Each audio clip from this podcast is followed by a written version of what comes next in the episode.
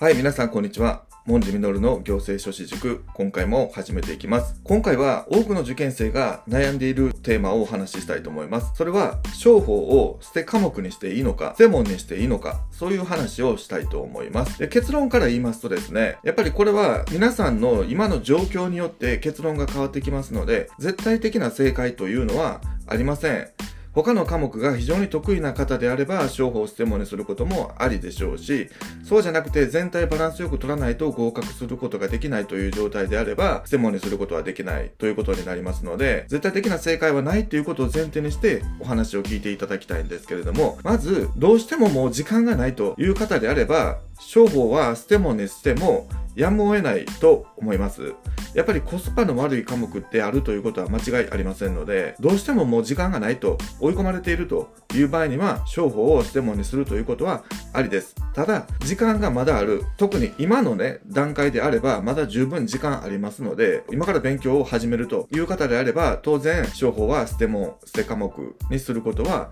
絶対ありえないというふうに思いますので、しっかり勉強していく必要があるのかなというふうに思います。商法ですね、これ最悪0点だったとしても、他の科目が良ければ合格すること自体はできるんですね。なので絶対捨て科目にしてはいけないというわけではないんですね。ただ、やはり全体のバランスを考えると、最低でも2点ぐらいは取りたいというのが正直なところですので、それを目標にしていただくと、4点とか5点とかね、そういうのを目指すっていうのは全く必要ありません。やっぱり2点ぐらいは取っておきたい科目ですね。確率論から言うとですね、5問出て5択ですので、1問ぐらいは適当に丸したって正解できるはずなんですよね。まあ、運が悪かったら別ですけれども、そんな あんまり博打的なことはあんまり考えない方がいいんですけれども、でも、基本的なところだけ押さえてれば、やっぱり2問ぐらいは取ることができるんですね。おそらく、多分10時間とかね、20時間ぐらいの勉強で、十分2問ですね。2問ぐらいは取れる科目であるので、簡単に捨て科目にするというのはよろしくないというふうに考えます。ます実際、他の受験生ですね。他の受験生も、そんなに正答率が高い問題って、ぜ、どの問題見ても正答率が高い問題ってありませんので、やっぱり基本的な問題でも他の受験生は落としているので、そこをしっかり取ることができれば、かなり大きく跳ね上がると、上に跳ね上がることができるということになります。どういう場合時間がないっていうのかっていう状態のことですね。で時間がないっていうのは、やっぱり行政法ができていないという場合のことですね。民法ができていないっていうのは、ちょっと致命的なことになる可能性が高いです。民法っていうのは、やはり全体の体系が理解できていないと得点できない問題が多いんですね。相続が分かってないと債権わからない。相続が分かってないと物件わからないとか、そういうふうに全体がリンクしてますので、やはり全体を理解してないと民法は得点することができない科目なんですね。なので民法はちょっと時間がかかります。それに比べて行政法っていうのは、過去問を中心に判例とか抑えることでですね、結構短期間でいい点数取れちゃうことが多いんですね。まあこれも人によるんでしょうけど、でも一般論として言えば行政法は短期間で点数を伸ばしやすい科目であるということが言えますので、行政法が全く手をつけられていないとか、それなりの点数取れていないという状態であって、もう勉強する時間がないという状態の場合であれば、商法を捨て科目にして行政法に力を入れるべきだというふうに思います。特に記述科目の場合ですね。記述に関しては、その時の合格者のレベルによって調整が入るんですね。だから自分ではできてなかったと思っても、部分点で思ってたより跳ねて点数が取れてたりする場合がありますので、やはり行政法は捨てることができないし、おろそかにするわけには絶対いかない。かなりのレベルを保って行政法は勉強しなければいけないということになります。他の科目が非常に良ければですね、民法行政法が非常に点数取れるという方であれば、商法は捨て科目にするっていうのも一つの選択肢としてありです。自分のね、今の能力とか、他の科目とのバランスで考えて、商法を正門にするるか、捨て科目にするかっていうのを考えていただければいいかなと思います。商法ですね。これ商法勉強するとするじゃないですか。捨て科目にしない。私は商法勉強するという場合でも、まんべんなくやるっていうのは非常に効率が悪いですね。大体出るとこって決まってまして、設立株式機関。この3つですね。計算とか組織再編とかも時々出るんですけれども、ほぼ出ないですし、出たとしても他の受験生も得点することはできないと思いますので、そこはもうやらなくていいと思います。さっき言った3つ、ここだけを重点的にやって、しかも商法は会社法ですね、特には条文そのままの知識が問われることがほとんどですので、他のそういう細かいところとかは、はい、立ち入らなくてもいい。とにかく条文の知識だけを正確に覚える。それもテキストの出てくる重要なところとか、過去問に出た条文とか、そういうところだけをしっかり覚えていくということですね。なおかつ、その3つの分野の中でも、これも時間がないという場合であれば、比較表が、テキストで比較表が出ているような部分ですね。例えば、発起設立と募集設立の比較の表とか、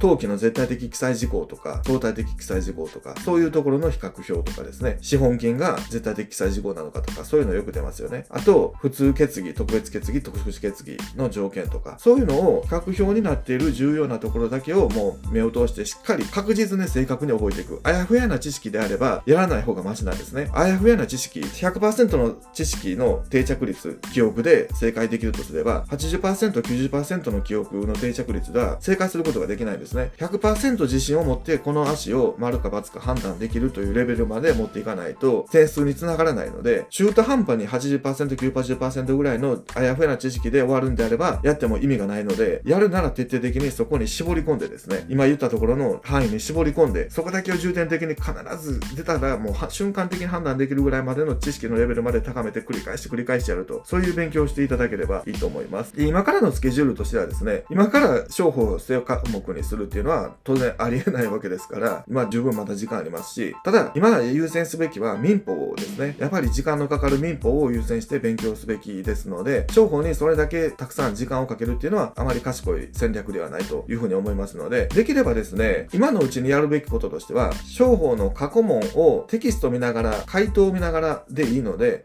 とにかく最後まで一回どういう問題が出てるのかとか、どういう範囲からどれぐらいのレベルの知識が問われるような問題が出ているのかっていうのを把握しておく必要があります。もうできれば2週回していただければ、大体の傾向っていうのがわかりますので、直前期に商法のテキストを読んでいったりするときにですね、ここはもう飛ばしていいとか、ここはよく出てたから重点的にやらないといけないとか、そういう感覚がわかるんですね。なので直前期にテキストで勉強するときに非常に効率のいい勉強ができる。過去問に出るような、特典に直結するようなところだけに集中して勉強することができるので、直前期の勉強効率を非常に上げることができるということで、過去問を1週2週回していただく。それから本当に余裕があれば、寝る前とか通勤時間、朝の時間とかにパラパラっとテキストを読む。まあ、1日10分、20分でいいと思います。今であれば。それぐらいやっていただくと。で、今は一般知識との新聞読むとかね、そういう時事ネタを抑えるとか、あと、情報通信のところを抑えるとかですね。まあ、得意な方であればね、情報通信とか勉強しなくても取れちゃうんですけれども、そういうところも一応やらないといけないので、かけて10分、20分ぐらい商法をやっていただければいいかなと思います。ということで、まあ今回ね、商法を捨て科目にしていいのかどうか、絶対的な正解はないと言うしかないんですね。人によってやるべき戦術、戦略っていうのは変わってきますので、私が言った今の意見はあくまで私の意見ですので、人の状態、勉強の進み具合